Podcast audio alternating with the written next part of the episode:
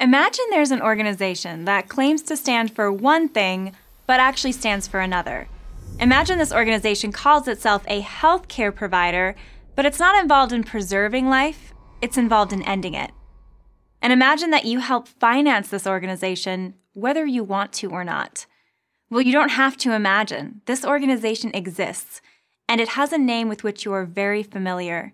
It calls itself Planned Parenthood, and the deception begins right there. Planned Parenthood doesn't help people plan for parenthood, it helps people escape it. And that's only the start of its deceptions. Planned Parenthood tells you it's one of the nation's leading women's healthcare providers, but it provides very little healthcare.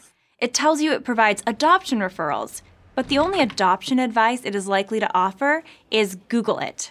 Most deceptive of all, Planned Parenthood tells you that abortions are a small part of what it does, but it performs more abortions than anyone else in America. Here are the facts. The folks who run Planned Parenthood boast that they provide life saving cancer screenings. And they do, just not that many of them, less than 2% of the nation's screenings each year. They talk about providing breast exams. They do, but just not that many of them, again, less than 2% of the nation's total. They talk about providing ultrasounds, but the last thing they want to do is show a pregnant woman an image of her growing child. So they don't. The ultrasound is only for Planned Parenthood's use to better facilitate patients' abortions. In other words, abortion, not women's health, is Planned Parenthood's reason for being.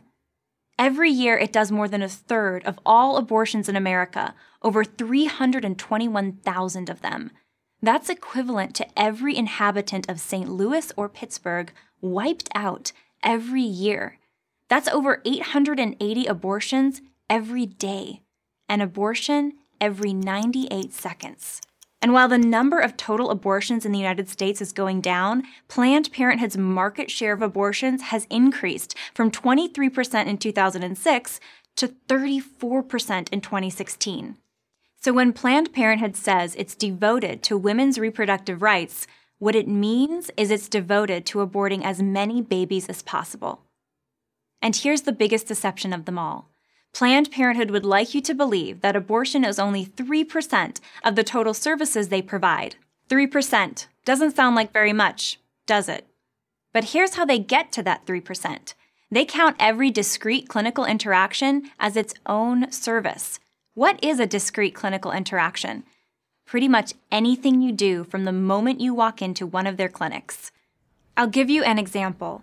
Let's say a woman comes into Planned Parenthood for one service, an abortion.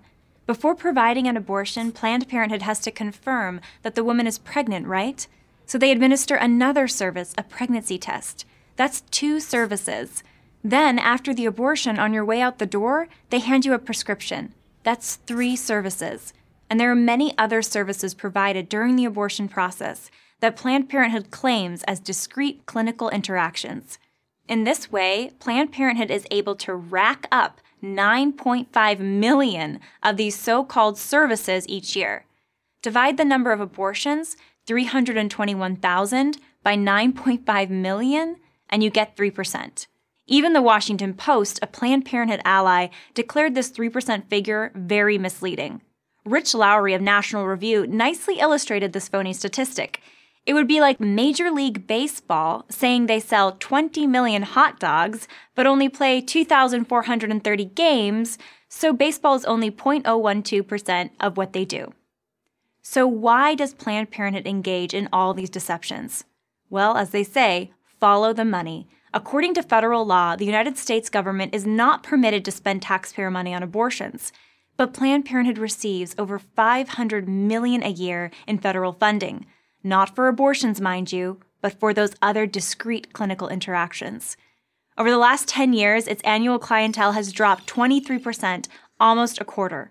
But during this time, its taxpayer funding has skyrocketed from 336 million in 2006 to 543 million in 2016.